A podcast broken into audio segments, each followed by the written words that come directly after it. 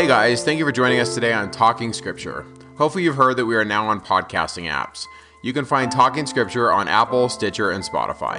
Can you take a minute and just rate and subscribe to our podcast? That will go a long way in helping people find us. Welcome to Talking Scripture. I'm Mike. And I'm Bryce. And today we are going to be in 2nd Nephi 1 through 5. But as promised, we are also going to talk about 1st Nephi 22 because we kind of skipped that part of the end of 1st Nephi. So in 22, there's a definite message in there. But before we get into the message, Bryce, why don't you talk about big picture as far as what's going on? What's Nephi's objective here from a big picture standpoint? Okay, so if you'll remember where we've just been in terms of Lehi's dream and Nephi's dream, Lehi sees sources of happiness, love, and God's love, and then he sees imitation happinesses. Then he sees sources of help that lead us to the truth, and then blinders. And then Nephi kind of gets a historical version. Now, in Nephi's version, he's taken back to the Jews of the Savior's day, and he realizes that they missed Jesus because they they had a mist in front of them and they just didn't he wasn't the messiah they wanted so one blindness that Nephi is aware of is sometimes we miss the the savior because he's not what we expect he doesn't meet our expectations so what we need to do is we need to clearly understand what is the Messiah going to do. So there's one blindness that Nephi saw in vision. And then in chapter 12, where he talks about Lamanites and Nephites, he sees the tree, the rod, the building. But then he also recognizes that the Lamanites were blind and the Nephites were blind. And just like we talked about in our last podcast, Nephite blindness, when they got arrogant and proud, they didn't think they needed God. So another blinder that Nephi's going to address is sometimes we don't think we need God. So he's seen the Messiah is not the what I expect, and sometimes we think I don't need him. And then Lamanite blindness is kind of a, an anger. They're so caught up in suffering and pain. It's not fair. It's not fair. And this, I don't deserve this, that they reject God because they're blinded by his fatherhood and his loving care to, to change them. And so Nephi's going to address that one as well.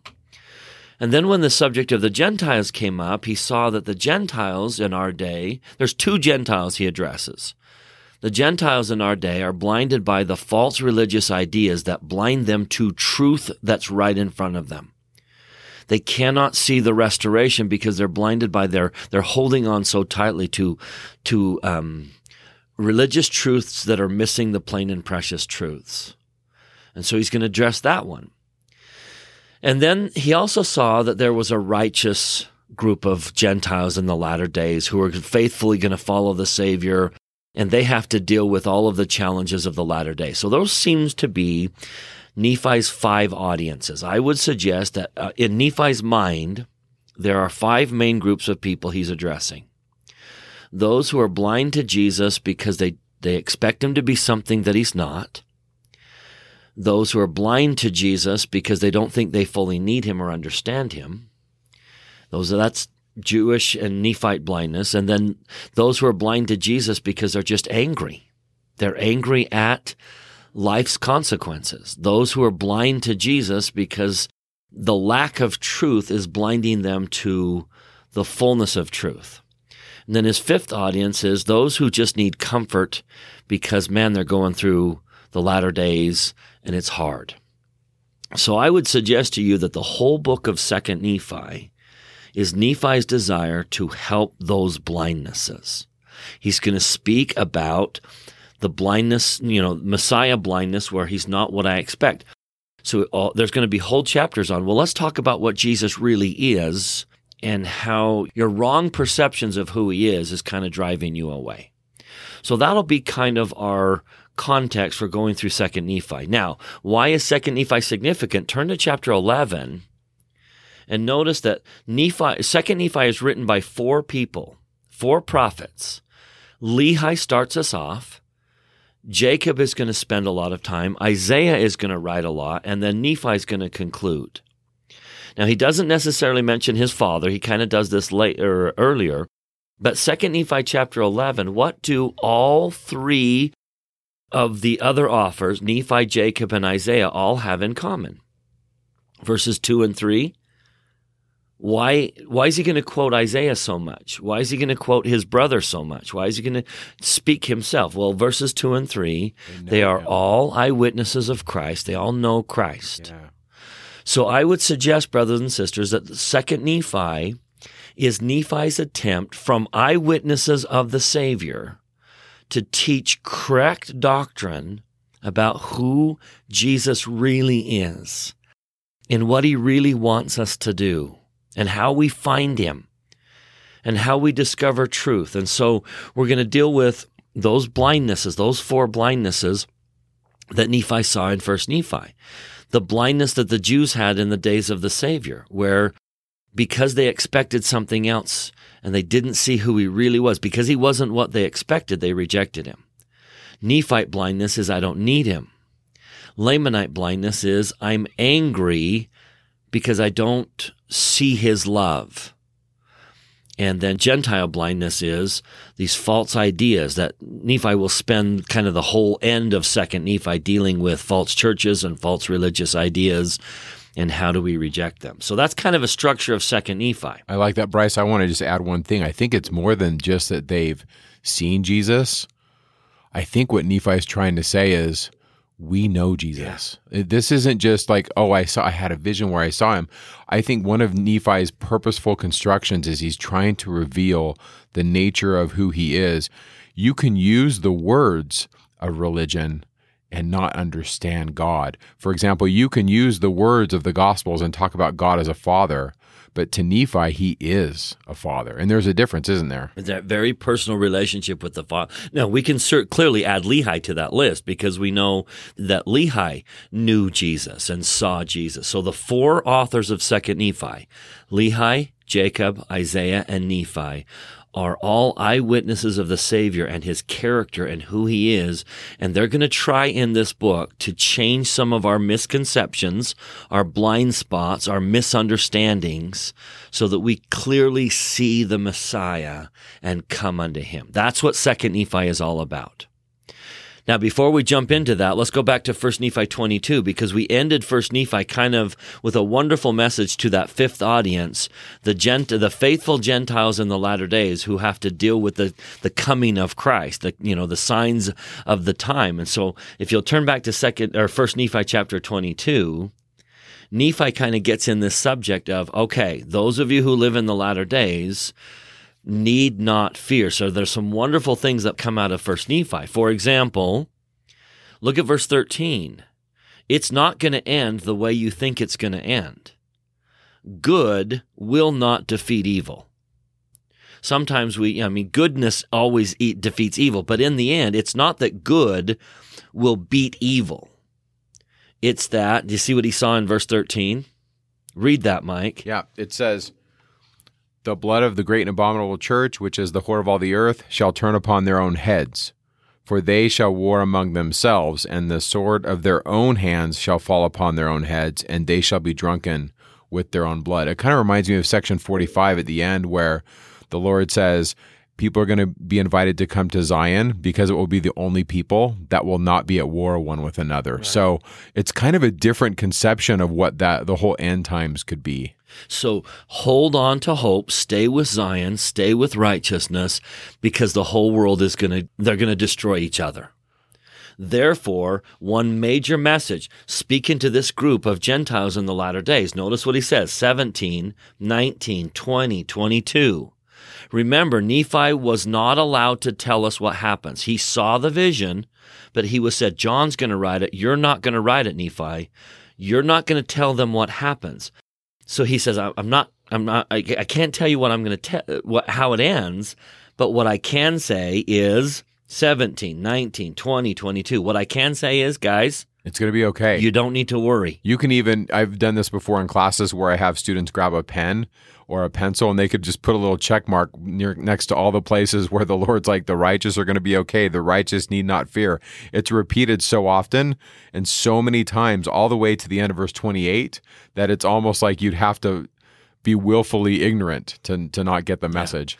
And so Nephi's just shouting a message of hope to, to the righteous Gentiles. Everything's going to be okay. I notice how he says he will preserve the righteous by his power. Righteous need not fear. 19, the righteous shall not perish. 20, the Lord will prepare a way for his people. And 22, the righteous need not fear. So, kind of the idea here is gather together as a righteous community, Zion, and let the world fall apart because you're going to be safe in Zion. And yet, even though we have this idea, if you think about what Latter day Saints are doing, we are just bending over backwards to save the world. Yeah, we're do- sending our sons and daughters into the nethermost regions of the earth. We are we are spending so much treasure and time and sweat to preach Jesus, even in, to the point of being mocked, aren't we? Yeah. And we're but and so it's not like we're abandoning the world; we're trying to save it.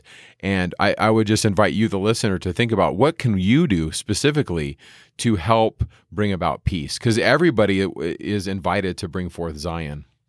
And I love verse 26 because of the righteousness of his people, Satan has no power, wherefore he cannot be loosed for the space of many years. Yeah.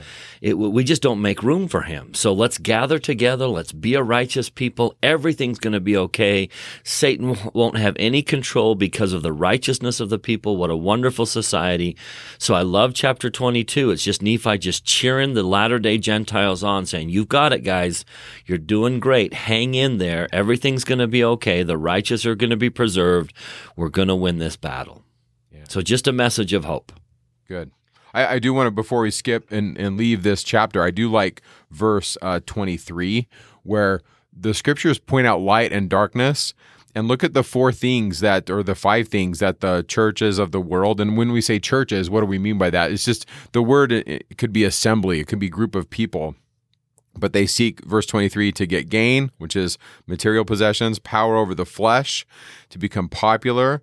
They seek the lusts of the world and worldly philosophy, worldly philosophies, things that please the world. And if you think about that idea, we live in the world today where um, there's definitely this fight going on and I think the church of Jesus Christ is not going to be so concerned necessarily about being popular or some of these things, but the main message is to teach Christ. And so it's just a really good distinction there between these two movements in First Nephi 22. Yeah, and Nephi's going to pick up this idea at the latter half of Second Nephi because the latter day Gentiles are blinded by false truths. He's going to talk about the false churches of the latter days and how to make sure we are not blinded by false truths. So he's going to blow up verse 23 and, you know, Second Nephi 27, 28, 29, and, you know, at the end of Second Nephi. So you can kind of see that common theme flowing throughout Nephi's writings. Good. So a lot of these chapters in Second Nephi, the front end, are going to be Lehi. Yeah. It's kind of the, the so it's like start, the last will and testament of Lehi before right. he dies. Before I go out, I'm going to talk to each child, each group of people. So Lehi is going to, you know, tackle all these different groups. And so, chapter one, he's going to speak to Laman and Lemuel. Chapter two, he's going to speak to his son J- Jacob. Chapter three, he's going to speak to Joseph. And then chapter four, he's going to speak to Zoram and then his grandchildren. Now, what we don't have in here is what he says to Sam and Nephi. I don't know why they're not in there. Nephi chose not to include them, but I would suggest that the ones he's including are trying to correct those ideas of let's see the Messiah. So let's start with why were Laman and Lemuel blind and how that blindness is like our blindness in the latter days. And so chapter one is Lehi to Laman and Lemuel. So Mike, take it away. What do you see in chapter one? So I see a couple messages. One of them is that this idea that they're asleep. Several times he says, awake and arise. Anciently in the first temple, when Israel came to the temple, part of the drama was that the Israelites would rise and they would stand before God and make a covenant. And so, if we read it in this notion, we read it this way, look what it says in verse 10, where he basically says, If the day will come that they will reject the Holy One of Israel, the true Messiah, their Redeemer, their Lord and their God, behold, the judgments of him that is just shall rest upon them. And so, one of the messages here is that the Israelites or the Jews in Jerusalem rejected the Messiah and they lost the temple, they were destroyed. And I think Lehi is giving them a warning here. And so, in that motif, look in verse 13. He wants them to awaken from a deep sleep and stand and arise. That's verse 14. That's verse 13. That's verse 21 and that's verse 23 it's just and so in my scriptures i literally have this stuff circled and i'm connecting this and what does lehi want them to do in my in my mind i picture this image in the ancient Near East, the king at the end of the drama would be embraced um, by the priest that represented God, and he would embrace his wife. And the, the embrace was read in conjunction with Psalm 2 and Psalm 110, where the kings proclaimed a son of God. And the embrace was the ultimate symbol for the atonement. And so there's a lot of literature out there on how the atonement and the embrace are connected. And it's right here, it's all throughout the narrative, but look right here in verse 15. The Lord has redeemed my soul from hell. I have beheld his glory, and I am encircled about eternally in the arms of his love.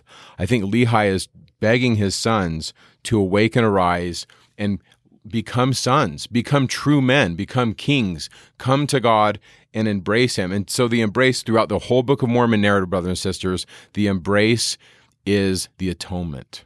And that image is just a sacred, holy image. In fact, right in front of me, I have a picture. Um, of, of Lehi, and he's gathering his sons around him and he's embracing them. And that's the image, Bryce, that I have of God. I look at him as like he wants us to come to him. Yeah.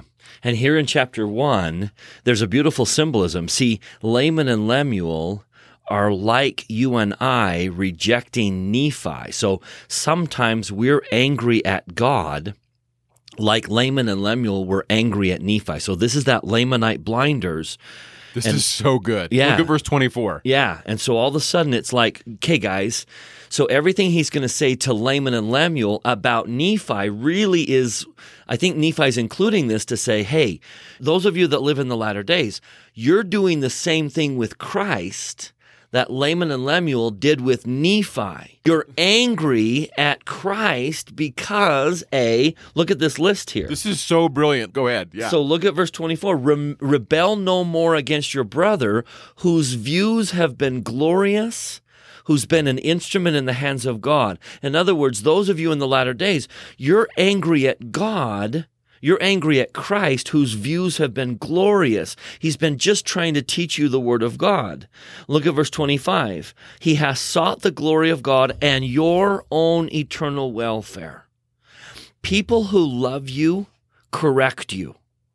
People who truly love you want what's best for you and are going to teach you how to change. Well, that made Laman and Lemuel angry at Nephi, and it makes us angry at God.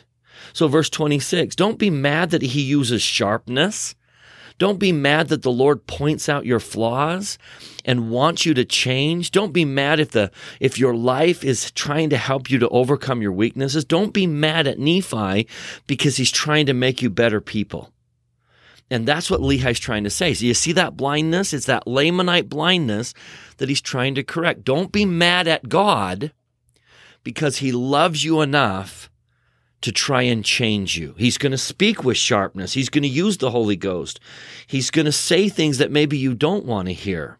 and by the way, how you respond is the answer. That's right. We're all going to have the problems, but at the end of the day, how you respond to Christ, or in Laman and Lemuel's terms, how they respond to the king, which is going to be Nephi, is going to determine to determine everything. And Bryce, I keep seeing this and I keep pounding this, and I don't think it's in here by coincidence. But look at the end of First Nephi eight one. The promise is seed. We're back to this temple notion. Yeah. Seed, posterity. Your decisions affect people not yet born. And how you respond to Jesus is going to have eternal implications. And that's the, the biblical term for this is seed, but we're talking fertility, but I'm not talking about plants. We're talking about people. So go back to verse 21. He says to Laman and Lemuel, Be men, rise up from the dust and be men. So, so here's a beautiful I- I- image of how we're supposed to repo- respond to the correcting hand of God.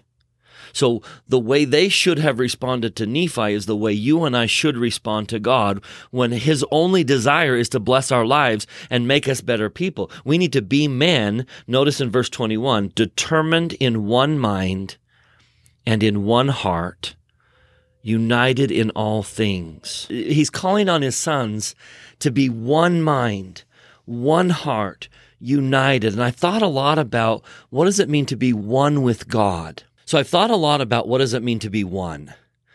And I remember asking a group of teenagers, what does it mean that your parents are one? And they said, well, it means if you ask the one, they'll say the same thing that the other one will say. You know, if if mom doesn't want you to go to the movie, then dad won't want you to go to the movie either. And then I asked the question, what is what does it mean if you and your mom and your dad are one? And they rolled their eyes like, well, then you just don't even ask. Well, why don't you ask? Because you know what they're going to say. And I said, is that oneness with mom and dad? Just because you can anticipate what they're going to say, are you one with mom and dad? If you are one with mom and dad, why don't you ask? And all of a sudden, one girl realized because you want for yourself what mom and dad want for you. Boom, there it is. Now you're one with God. Yeah, that's it. When you want for you what God wants for you, you're one with God. So the plea here with Nephi and with all of us, or sorry, Laman and Lemuel, the plea here is be one. Be one with God. Want for yourselves what God wants for you. What verse is that in, Bryce, where he talks about being one? 21. 21. As soon as he says be man, de- be determined in one mind and one heart, united in all things. Good. And that's what, if Laman and Lemuel had said, wait a minute, Nephi wants for us what is best and what is right. And when we want for ourselves what Nephi wants for us, what Lehi wants for us, what God wants for us, we will be united in all things. So, verse 23 put on the armor of righteousness, shake off the chains with which you are bound. It's almost That's like all God wants. take off the garments of the world and Yeah. put on the robe of light. because it's not going to make you happy. yeah. There's no chain that's going to make you happy. Take off the chains. What God wants to give me is better than anything I want instead. So take off the chains. And so you just, What, what do you think, Bryce? Let's talk about this. What do you think as a parent? How? Because you're a parent. Yeah. You know a little bit about kids. I think me, you've had a, a couple children, and I've had a couple children, and I've been a child. So here's my question: How? How do you? Because can you sense Lehi? He's Yeah. just like, guys, seriously, like you're messing up. How, as a parent, do you get? It's we, so we, hard. We, one weren't planning on talking about this, but I'm just like, as Bryce is talking, I'm like, okay, wait, stop. Let's do some practical rubber hitting the road. How do you do this? I want to hear your take, and then I'll give you mine, which they're probably going to be different because we always have, you know, we're different on this. Uh, what do you think? The idea here is you how do you help a child know that what I want for you is your happiness? And what I'm trying to do is bring about your happiness, but you don't see it. It's the it's the same challenge. How do you how do you convince someone that what we want for them is better for them than what they want for themselves? Children often think my way is better. My way is better than mom's way, than dad's way. And it's really hard when they stubbornly hold to that. And I don't know that there's a magic wand that simply says, wake up, but that magic day when the child realizes, oh my goodness, my mom wanted what was best for me anyway. And then all of a sudden there's that acceptance and that friendship and then it's love. I, I taught a student who got involved in drugs and his mom sent him to rehab. And he confessed to me, I hated my mom. I hated my mom. I was so mad at her. And then he started to weep. But now I realize no one loved me more than she did. And it's that blinder. I don't know that there's a magic way to take that blinder off other than love and care and taking time with a child. Nephi wanted for Laman and Lemuel what was best for them. God wants for us what is best for us, but sometimes we're stubborn children and we think my way is the best way. You know, I got to say this, Bryce. I think sometimes that is can be such a strength. Um, I've re- I've had a couple kids. I have you know I've had one of my children who was, very much I know what I'm doing, and he and I butted heads, and it was t- it wasn't until I kind of relaxed and let go. If I'm making any sense, you think about he's kind of like the Apostle Paul. Like if you've re- read about Paul before he became Paul, he was just pretty much he had his fist tightened and he was just like, I'm doing this. And I think sometimes, brothers and sisters, those of you that are ra- raising children, that child that's very stubborn and strong willed can be one of the greatest tools of God once you kind of channel that power. And I don't know if this is anything, I think this is what you're saying, Bryce. I'm going to read this and I want your take on this too. Uh, it's section 121, and it's about how we should exercise power and authority. And I see kind of Lehi doing this, but we don't have the whole record, so we don't really know. But in section 121, like, how do we deal with this? And the Lord says, you know, we've learned by sad experience that pretty much people get power to their head. And that's not a good thing. And then he says in verse 41 no power influence ought to be in, maintained by virtue of this priesthood, only by persuasion and long suffering. And then go to verse uh, 45.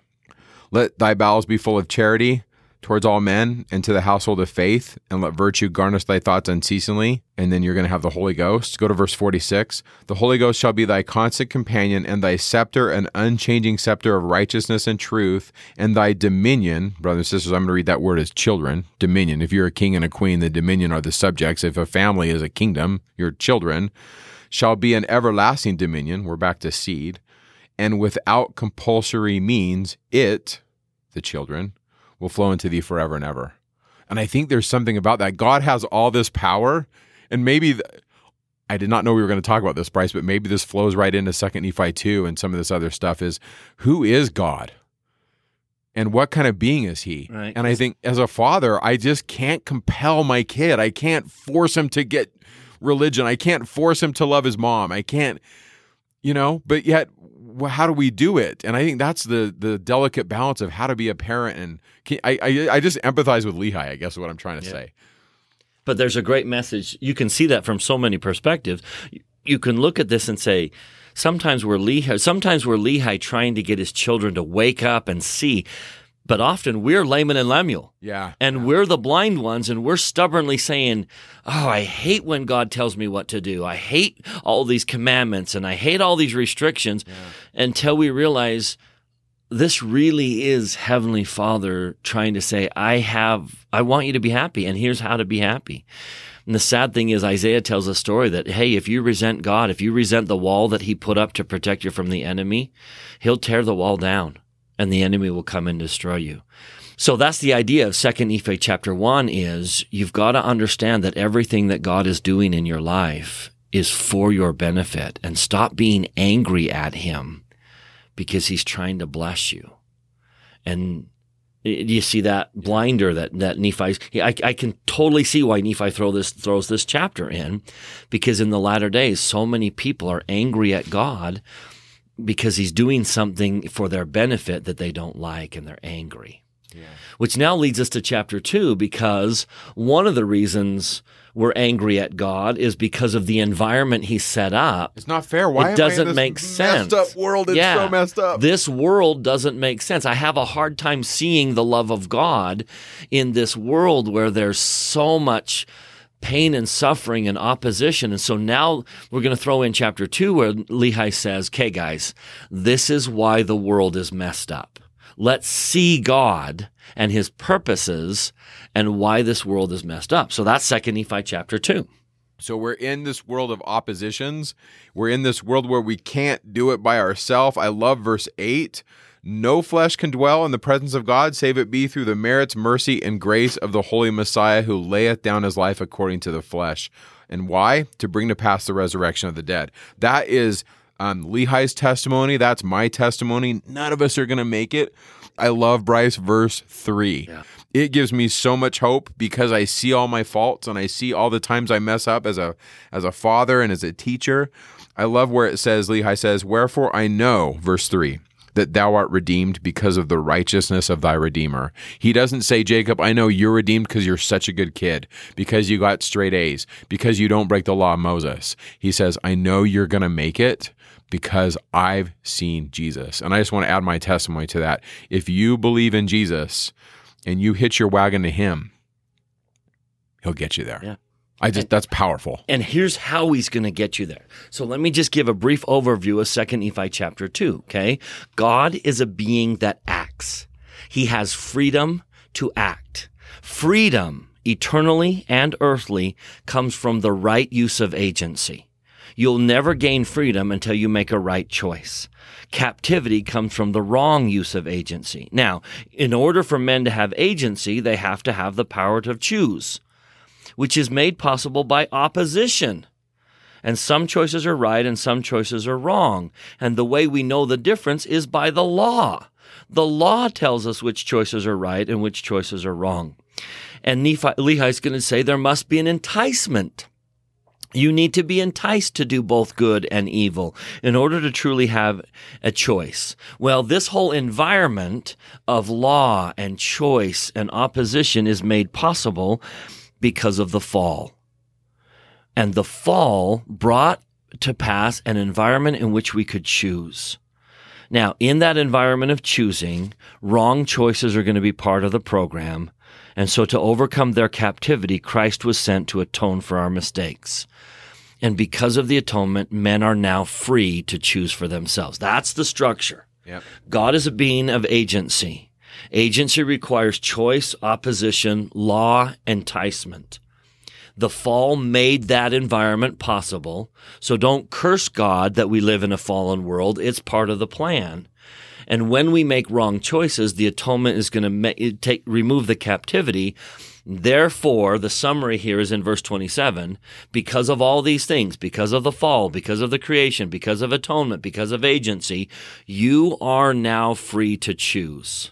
So use your agency to gain freedom so that we can eventually have the happiness that God has. And we'll put a really nice chart out there in the show notes where you can see everything Bryce is talking about. I think if you're a teacher, it's just a really good chart on how agency works. Bryce, I just think this is brilliant structurally. Yeah. Explaining like the nature of reality. I mean, some people spend their lives reading philosophy, and you, you just get into Second Nephi 2, and there's so many theological and philosophical boxes that are being checked off in Lehi's discussion about the nature of the universe and where this is coming from, and you know, who do we blame opposition on and why are we here? And it's just really good. And I really like how his whole logic, I love the verse 13, the logic here. He says, if there's no law, then there's no sin. And if there's no sin, there's no righteousness. And if there's no righteousness, then there's no happiness. And if there's no righteousness nor happiness, then there's no punishment or misery. And if these things are not, there is no God. So Lehi's just walking you through some of these logical hoops about Life. life. Yeah. So let me even interpret that in practical words. If there weren't something telling you right from wrong, then you couldn't choose.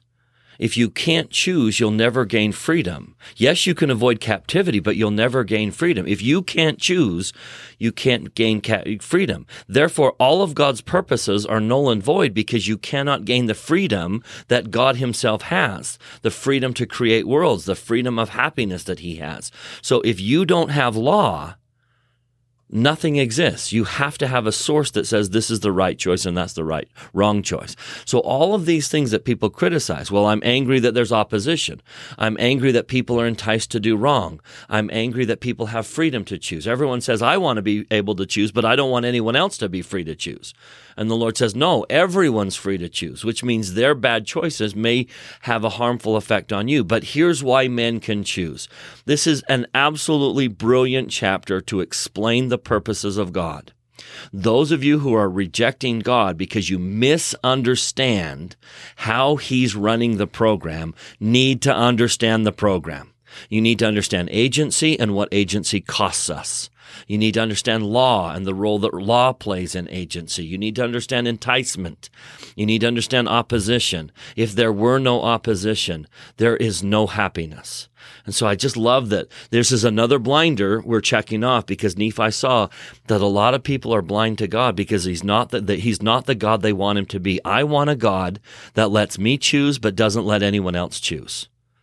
I want a God that gives me the freedom to do what I want, but restricts other people's freedom so they can't hurt me. And such a God doesn't exist. And so we have to understand and clearly see who is God and what are his purposes in terms of granting all men agency.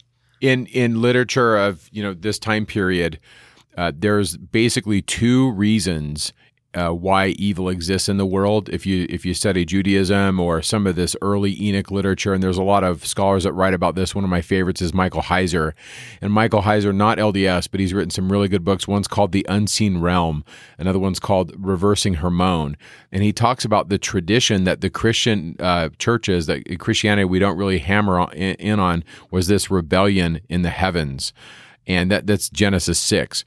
Uh, the one we usually hammer on is the fall you know, Adam and Eve in the fall. And what's interesting to me is Lehi says in verse 17 of the second chapter, he says, um, I, Lehi, according to the things which I have read, must needs suppose that an angel of God, according to that which is written, has fallen and become the devil. So, he, you know, he hasn't had it as a vision necessarily, but he says, I'm learning this from the brass plates. And then in the 18th verse, he's going to call him that old serpent who's the devil. In Christianity today, we call him Satan, but, you know, whatever you want to call him, Lehi says there's one of the reasons for evil. But notice how he undoes the fall. And Bryce, I think this makes us distinct from our other Christian friends because of the Book of Mormon, because of Lehi's understanding of the brass plates. He doesn't castigate Eve, he doesn't throw her under the bus. He says, no, Eve was doing a good thing in the sense of well, if there was no fall, verse 23, there would have been no children. And so, you know, verse 25, Adam fell that men might be. So he sees this as a necessary thing. If you want to look at this big picture, Bryce, I think that as a metaphor, the fall would be a great story um, about us. And what I mean by that is let's read Adam and Eve as our story. And we consciously chose to come to this earth, and it's a good thing. It's good that we're here. See, a lot of people think that if they had not partaken of the the tree, they stay in the Garden of Eden. Their life is peaceful and and wonderful. And the reality is wrong. The fall was part of the plan all along. Because look very carefully at verse twenty three. They were not happy in Eden. They weren't. They were in a state of innocence, having no joy, for they knew no misery, doing no good, for they knew no sin. Adam never woke up and said, What a beautiful day it is. As compared to what? He didn't have any. That's why we needed opposition. They would not have been happy in Eden. As much as we long for an Edenic state and we long for all of our problems to go away in a world that doesn't have thorns and noxious weeds and challenges, we're trying, Lehi's trying to say, no, you don't get it. Such a world would not make you happy because there's no agency in that world. There's no ability to choose if there's no opposition. And so they had to fall in order to create this mortal state in which they could have children, they could know, they could experience, they could be tempted. They had to have opposition. An interesting word I want to talk about too, with, with that goes with that, Bryce, is verse uh, 18, where it says the devil come came to them and said at the very end of the verse it says ye shall be as god knowing good and evil and then in the 26th verse where it talks about the messiah and it says that we're going to be free forever to act for themselves and not be acted upon. Um, it, and it says in here, oh, there it is. It's right above that in the 26th verse. It says, they're redeemed from the fall. They have become free forever. And then here's the phrase, knowing good from evil. And I really like that's a just that word, good and evil versus good from evil and I don't remember the talk, Bryce, maybe you do, but I remember it was Elder Oaks, and he was just talking about his dad, and he, he was a young man, and he said, "Dad, I want to." You know, I want to try. You know, what would it be like if I tried alcohol? And his dad's like, "Well, you don't want to do that." And he's like, "Well, I don't. I don't know what it tastes like." Remember that story? And his dad pulls over, and there's a cow patty, and he says, "Why don't you go get some of that cow patty and eat it?" And young Dallin H. Oaks is like, "I don't need to eat that." And he's like, "Well, why not? You've never tasted it." And the message was essentially, you don't need to eat a cow patty to know that it's bad. And I like that that um, right in that in this text, just a subtle word, how the adversary he takes a true sentence and he just kind of tweaks one word just a little bit. I love Second Nephi chapter two. Great commentary. Again, do you see the blinder that Nephi's trying to correct? Don't be blind to God because the world in which we live isn't what you expect it to be. Sometimes people think, well, if there really were a loving God, this world doesn't reflect a loving God because there's opposition. Wrong. This world does reflect a loving God because there's opposition. No other way could you be happy. And so we're correcting that false idea that God would, you know, that, that opposition is an evidence that God doesn't exist. No, opposition is required for agency, which is the only way we can truly be happy and be like God is if we learn to act for ourselves. So I got one more thing on this chapter. There's so much, but one more thing. What is a happy person? A being who acts and is not acted upon. And I think this is also portrayed in the lives of Nephi versus his brothers. Nephi's acting and his brothers are being acted upon. And so I want to geek out just for a second on the name of God, Exodus 3:13 where Moses says, "Okay, Lord, you you want me to go to the Israelites? What am I going to tell them is your name?" And then there's this really strange verse in the English King James uh, Bible in Exodus 3:14 where he says, "Well go and tell them that my name is I am that I am." And I remember as a young man reading that going, "I don't even know what in the heck is that even saying?" And I, you know, as I grow as I've grown and gotten into, you know, some books and been a little bit nerdy. So this is a really good book by uh, Frank Moore Cross, and he says this. He, he's trying. He's a Bible scholar. He's trying to uh, figure out what is this, and he says the accumulated evidence strongly supports the view that the name Yahweh. Yod He Vav He, Yahweh is a causative imperfect of the Canaanite Proto Hebrew verb hue, which is to be. Therefore, the divine name Yahweh, according to this view, literally means he who causes to be or even he who creates. Now that's what he's saying in, the, in this. There's a lot more to unpack here, but what he's saying is, is I am that I am, Ehyeh Asher Ehyeh, is where he believes that is where Yahweh comes from. That phrase in Exodus 3.14 is not Yahweh. That phrase, it's complicated, but it means perhaps I am that I am, or I will be who I will be, or I will cause what I will cause to be uh, the Bible scholar Christine Hayes says, we really don't know what it is, but it has something to do with being. So then Moses says, Well, what are you? And God says, I am who I am, or I will cause to be what I will cause to be. And so Moses, wisely enough, she says, converts that into a third person formula. Okay, he will be who he will be. He is who he is. Yahweh Asher Yahweh. God's answer to the question of his name is this sentence, and Moses converts it from a first person to a third person sentence. He will be who he will be. He is who he is, or he will cause to be. And she goes on, and I'll put this in the show notes. But my point is, and this is where I think the Book of Mormon does this beautifully. It's such a complex concept of the name of God, and he has lots of names, but the concept of his name is packaged throughout Nephi's narrative. Everything Nephi, Nephi is just screaming from his pores, let me show you who God is. He puts you in this realm of opposition, and even the hero has to get tied up on a boat. In other words, none of us are going to make it through, without pain. And eh, throughout the whole thing, Nephi's trying to say, Do you want to be happy? You need to be someone who causes to be. Don't react through your whole life. Go out and just I say this to my boys all the time. You take the bull by the horns and you tell it where it's going. Anyway, I love this. I sorry, that's my geek out moment on this chapter. I really think this is about being happy and we can't be victims. We can't just be playing, you know, woe is me. We've got to act. Yep. God is a being that acts. He is not acted upon. Yeah. He acts and and the moment we own that and move towards that, when we become beings that act, and are not acted upon, then we are beginning our progression to becoming like him. Wow, we're okay, we're in 3 now. So second Nephi 3, this is big picture, right? We're talking about seers and Joseph and Joseph and Joseph. So there's there's a lot of ways to look at chapter three. One way, do you remember Nephi saw that the Gentiles would reject the restoration because they're blinded by these false ideas, uh, their false religious ideas based on you know missing information. So they don't have plain and precious truths, and so that blinds them to the reality. And so one way to look at this is to say, wait a minute, Joseph Smith has been spoken about for eons. Joseph of Egypt spoke about Joseph Smith. And so here's Lehi telling his son Joseph about Joseph of Egypt, prophesying of Joseph Smith. And so one way is just this is a confirmation that Joseph Smith has been in the cards from the beginning of time, that Joseph of Egypt saw Joseph Smith. And so what we're going to do is we're going to quote Joseph of Egypt.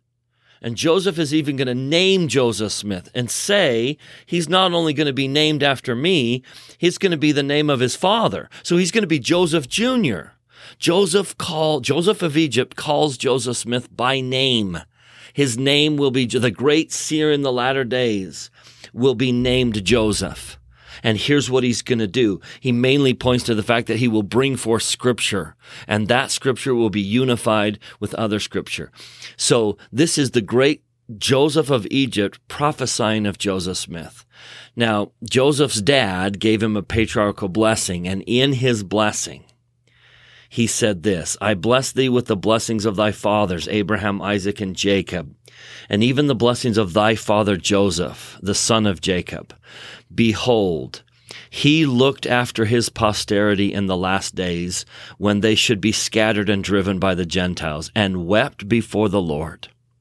He sought diligently to know from whence the Son would come who should bring forth the word of the Lord by which they, meaning Joseph's descendants, might be enlightened and brought back to the true fold. And his eyes beheld thee, my son. His heart rejoiced and his soul was satisfied. I will bear solemn testimony of that. I believe with all my heart that Joseph Smith has been seen and foretold from by all the prophets in the Old Testament. Joseph of Egypt took great comfort in knowing that his seed was going to be taken care of by someone named after him, Joseph. Joseph Smith is the latter day seer that Joseph of Egypt foretold. So one way to look at Second Nephi chapter three is just a waving of the arms to say, all of you who are blinded and you can't see that the restoration is the Lord restoring his truth on earth. You need to understand that this man, Joseph Smith, is the seer that has been predicted from the beginning of time. There's another way to look at it, and that is what is it that seers do? And so, you know, if you read through chapter three, you can say, what is it that seers see and there's a beautiful list of things that Seer sees. But the idea here is a testimony that Joseph is not an unknown character by the great prophets of the past.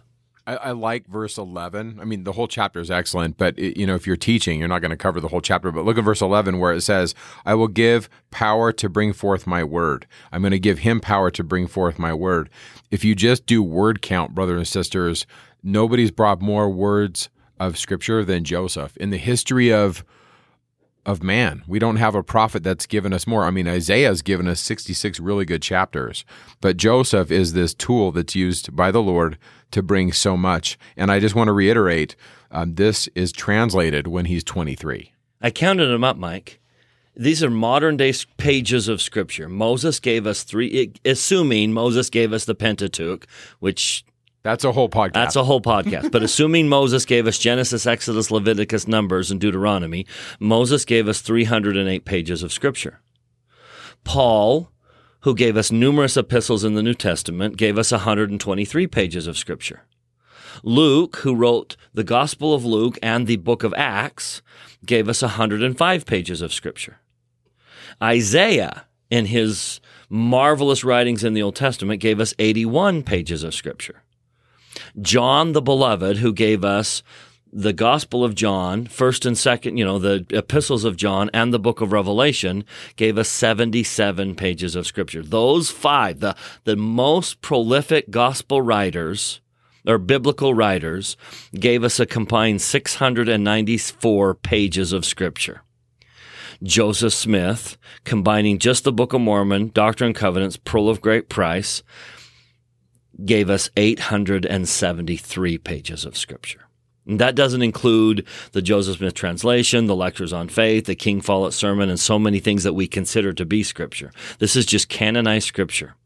The five most prolific writers gave us 694 pages, and Joseph Smith gave us 873. I like in verse 12 where it says uh, that it's going to grow together. And so I just want to bear witness of that. That if if you read as you read the Book of Mormon, it will grow together with the witnesses of these other great prophetic writings. And Bryce, thanks for bringing that out. I, I want to get that. You know what, Bryce? I'm going to have you help me get that in the show we'll notes. get That's that in good. the show notes. That's great stuff. So there's a ton to do here in Second Nephi three, but that's big picture. I'm just going to throw one more thing in because we live in a day where Joseph Smith is being beaten up. His reputation is being beaten up. The world are, the world is trying to destroy the reputation of Joseph Smith. And I love verse 14. And I just shout this out to all the distractors. Joseph of Egypt prophesied. They that seek to destroy him. Well, let me read it. Let me begin from the bless. Behold, that seer will the Lord bless. And they that seek to destroy him shall be confounded. It is my solemn witness that when all the dust settles, Joseph Smith's reputation will rise above. He was an honorable, honest, loving, God fearing, obedient man. And of that I testify. Thanks, Bryce. That's that's awesome. So that's Joseph. And chapter four is he's Lehi's going to die now. He's Let's do his going grandkids. There's that's yeah, a he's, great he's gonna- truth. yeah, He's done Le- Laman, Lemuel. He's done um, Jacob and Joseph. We don't have his record to Nephi.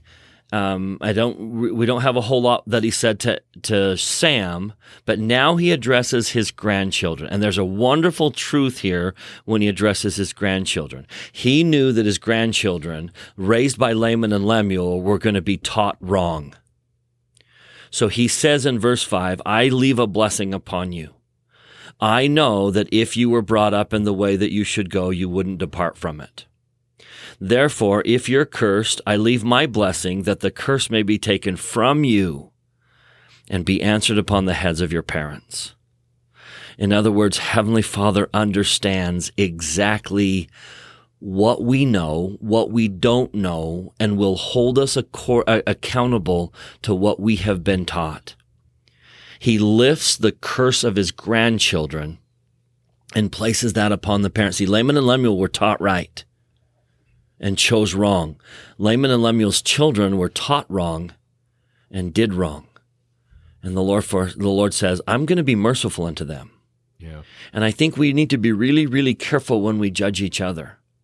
And when we look around and say, oh, well, the Lord, that clearly that person is not living up to expectations, but we have no idea what they've been taught, what they know, and what they don't know. We also have to be careful, I think, when we read scripture. For example, th- this is a lot of this is in the scholarship, brothers and sisters, but there's this notion of corporate punishment and corporate blessings. And it's all throughout not only the Old Testament, but the New Testament as well. Um, if you've ever read Joshua, if you remember the story of Achan, where he he kind of goes into the city and he keeps, you know, some some of the goods from the city and if you read that narrative in Joshua, him and his family and his chickens and his goats and everybody is cursed by the Lord because that was kind of the idea back then is that if you did wrong, it, ble- it cursed your whole family and vice versa. For example, Rahab, when she lets the spies in, she's not blessed. Her whole family and everyone associated with her is blessed. And then later in the biblical narrative in Ezekiel, the prophet Ezekiel starts to draw distinctions. And he says, I think you're punished for what you do. And and I can see Lehi wrestling with this. Lehi's seen the future. He sees his children and then he sees his grandchildren. And I like that, Bryce, where you say, I'm going to try and lift this curse off of you and put it on your parents. And then, not to play the devil's advocate, but how much of the Deuteronomistic Jewish apostate traditions have Laman and Lemuel received? And maybe there's some mercy for them too. Maybe in Lehi's heart, he's like, Maybe I could have been better. And I get it how you guys are confused. And I love, and I don't know the exact quote, I butcher all the time, but I love that quote by Joseph Smith where he says, I get it. The story of what I've seen, I wouldn't believe it if I hadn't experienced it, right? Yeah. But the idea here is that God, one of my favorite scriptures in the Doctrine and Covenants is Doctrine and Covenants section 46 verse 15 that says that God will suit his mercies according to the conditions of the children of men. And that's what's being portrayed here is that Lame, God is going to be merciful unto Laman and Lemuel's children because they just don't know better. And so I know this is a little lengthy. Bear with me if you want to fast forward and skip it. But I just have what a wonderful example of this in everyday life. This is from Stephen Robinson's book, Following Christ. I give him full credit for this brilliant story. I love it. He says, Many years ago, when I was somewhere between 9 and 11, I participated in a community summer recreation program in the town where I grew up. I remember, in particular, a diving competition for the different age groups held at the community swimming pool. Some of the wealthier kids in our area had their own pools with diving boards, and they were pretty good amateur divers. But there was one kid my age from the less affluent part of town who didn't have his own pool. What he had was raw courage. While the rest of us did our crisp little swan dives, back dives, and jackknives, being ever so careful to arch our backs and point our toes, this young man was attempting backflips and one and a halves and doubles and so on. But oh, was he sloppy. He seldom kept his feet together, he never pointed his toes, and he usually missed his vertical entry. The rest of us observed with smug satisfaction as the judges held up their scorecards that he consistently got lower marks than we did with our safe and simple dives. And we congratulated ourselves that we were actually the better divers. Quote, he's all for, all hard and no finesse, we would tell ourselves. After all, we keep our feet together and point our toes. The announcement of the winners was a great shock to us, for the brave young lad with the flips had apparently beaten us all. However, I had kept track in, of the scores in my head, and I knew that I knew with the arrogance of limited information that the math didn't add up. I had consistently outscored the boy with the flips, and so certain that an injustice had been perpetrated, I stormed the scorer's table and demanded an explanation. Degree of difficulty, the scorer replied matter of factly as he looked me in the eye. Sure, you had better form, but he did harder dives. When you factor in degree of difficulty, he beat you hands down, kid. Until that moment, I hadn't known that some dives were awarded extra credit because of their greater difficulty. That's Laman and Lemuel's grandchildren. Some dives are awarded extra credit because of their greater difficulty. I have a friend to whom life has been unkind. Though she married in the temple, her husband proved unfaithful and eventually abandoned her and their small children. Since she has never been paid a penny for child support, my friend works full time to support herself and her kids. For several years, she also went to school at night to improve her financial situation. Therefore, of necessity, she could not be with her children as much as she would have liked and could not always give them the guidance and discipline they needed. It just wasn't possible in her, in her difficult circumstances. One result of her less than perfect family situation was troubled teenagers. Now in middle age, she, fa- she is faced with raising some of her grandchildren, again all alone. Without a faithful companion, without the priesthood in her home, without the blessings that are realized where the ideal family setting is possible. It is almost inevitable that my friend should feel that her scores as a wife and mother, and perhaps even as a person, aren't very high. When she goes to church and sees other ideal families, LDS families, when she hears them bear their testimonies and give thanks for their spiritual and temporal blessings, she sees in her mind the judges holding up scorecards that say 9.9 and 10.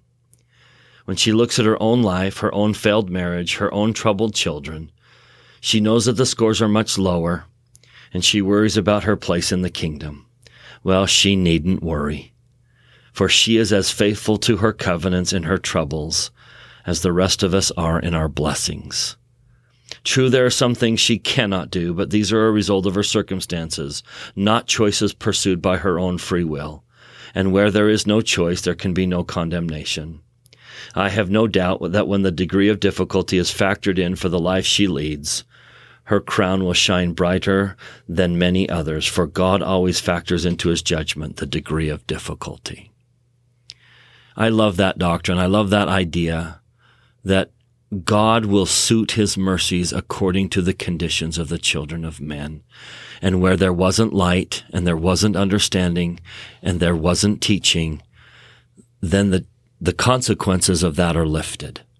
I just, this is a beautiful doctrine to me, Mike. What verse in Doctrine and Covenants was that? 46 verse 15. That's good. I'm actually writing that down right now. 4615 that's that's excellent i i really love that i growing up i was that I, I had so many struggles and i look back and i just see i just want to echo that verse again in second nephi 2 verse 3 i know that thou art redeemed because of the righteousness of thy redeemer And, and I think that as Latter day Saints, sometimes we get busy in scorecards because, you know, we look at those things. And I think the Lord, He knows. The Lord knows. And so that's beautiful. Okay. Uh, so, so Lehi, um, he dies and is buried in verse in verse 12 in chapter 4 so he he he dies and then it says in the very next verse that the brothers are going to be angry and we're going to have this split the split's going to happen. But right after right after his father dies, we get the Psalm of Nephi. So beautiful. Where, where, he says, "Oh wretched man that I am." That's verse 17, and it's a beautiful psalm where I really like it because it shows you a lot of things. It shows you the humanity of Nephi. I think this is so good to read if you have time in a class or with your family to just read it and talk about what does it mean to be good. What does it mean to be a prophet? And can you be a good person and have these feelings and these struggles. I mean, look at verse 27. Why am I angry because of my enemy? Why should I yield to sin? And this idea of um, why should I let the evil one have place in my heart to destroy my peace and afflict my soul? it's beautiful. It's also constructed exactly the way ancient Near Eastern Psalms were constructed. And so there's been some scholars that have actually analyzed this from a textual perspective, which we're not going to break out in the podcast, but I'll we'll put that in the in the notes. If you want to look at this and say, what are some of the fingerprints of the ancient Near East in this psalm? In other words, it's not written by a 19th century 23 year old young man. And then go to the, the 31st verse. Actually, go to verse 30, where he says, I will rejoice in thee, my God, and the rock of my salvation. The rock, we're back to the Holy of Holies. Verse 31, O Lord, wilt thou redeem my soul? Wilt thou deliver me out of the hands of mine enemies? Wilt thou make me that I may shake at the appearance of sin? May the gates of hell be shut continually before me, because that my heart is broken and my spirit is contrite. O Lord, wilt thou not shut the gates of thy righteousness before me? When he says that, what he's saying, in my opinion, is will you open the path to your presence, to the Holy of Holies? And that that that gate was the veil. Will you open that? That I may walk in the path of the low valley, that I may be strict in the plain robe, and then we're in the plain road. And then we're back to uh, the embrace, verse 33. O Lord, wilt thou encircle me around in the robe of thy righteousness? Will you will you let me come into your presence? That's an embrace. That's we're back to the king again, the king being embraced by God. O Lord, wilt thou make a way for mine escape before mine enemies? Wilt thou make my path straight before me? Wilt thou not place a stumbling block in my way? Uh, the Greek word and the, and the Hebrew word for this is the, the, the accuser. And in Hebrew, the, the word for the accuser is ha satan. So will you cast the devil out so that I can come into your presence?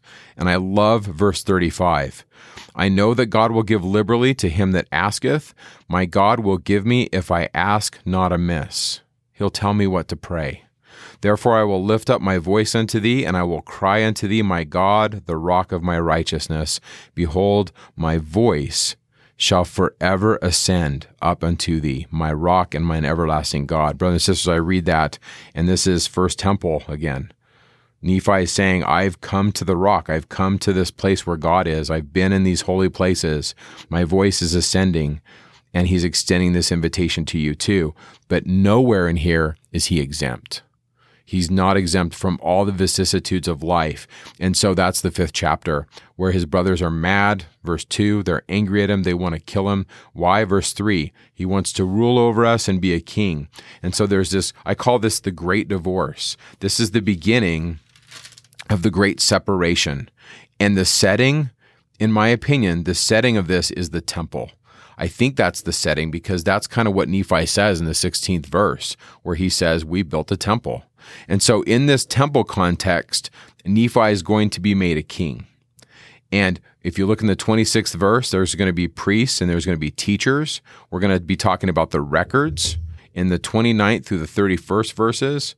Um, and then we're going to be talking, you know, at the very end, he talks a little bit about wars. But this whole chapter is about the temple and about the divorce uh, between these two groups. And I think, big picture, it's also what it means to be happy because he even tells you i love this where he gives you these these things that we do to be happy. So first of all in the fifth verse of chapter 5 he's warned we got to get out of here. So he's he's in touch with the heavens. And then verse 6 there's so much on this but i take verse 6 to mean there's other people here. Nephi comes to this land it's not devoid of humanity because he says he departed with his family and he lists them all. And then he says and those that would go with me. And so there's people that follow him that make him a king. And then Nephi defines what it means to prosper. In the first Israelite temple religion, prospering was a big deal, and it was connected to fertility, family, the heavens, understanding who the king was. And so, well, look in verse 14. We've got the emblems of kingship. We've got the sword of Laban. Verse 12, we've got the plates. We also have the Liahona in verse 12. These are emblems of kingship and authority. Look in the 15th verse. He tells them and teaches them to build in the 15th and 16th verse a temple. But let's talk about being happy. Verse 15. He taught them how to work. Verse 17. They were industrious. They labored with their hands and they built a temple. And then finally, the 27th verse. Um, it came to pass that we lived after the manner of happiness.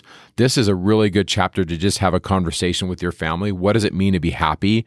And to me, it means having a connection with God, having a connection with my family, and having good work to do. And doing those things are what make us happy. And so Nephi is showing us in a temple perspective what it means to be happy. I, like I said, I believe this whole thing is is a temple text. And so I'm go- we're going to and I don't know if we're going to end on this, but we, we need to address this Bryce verse 21.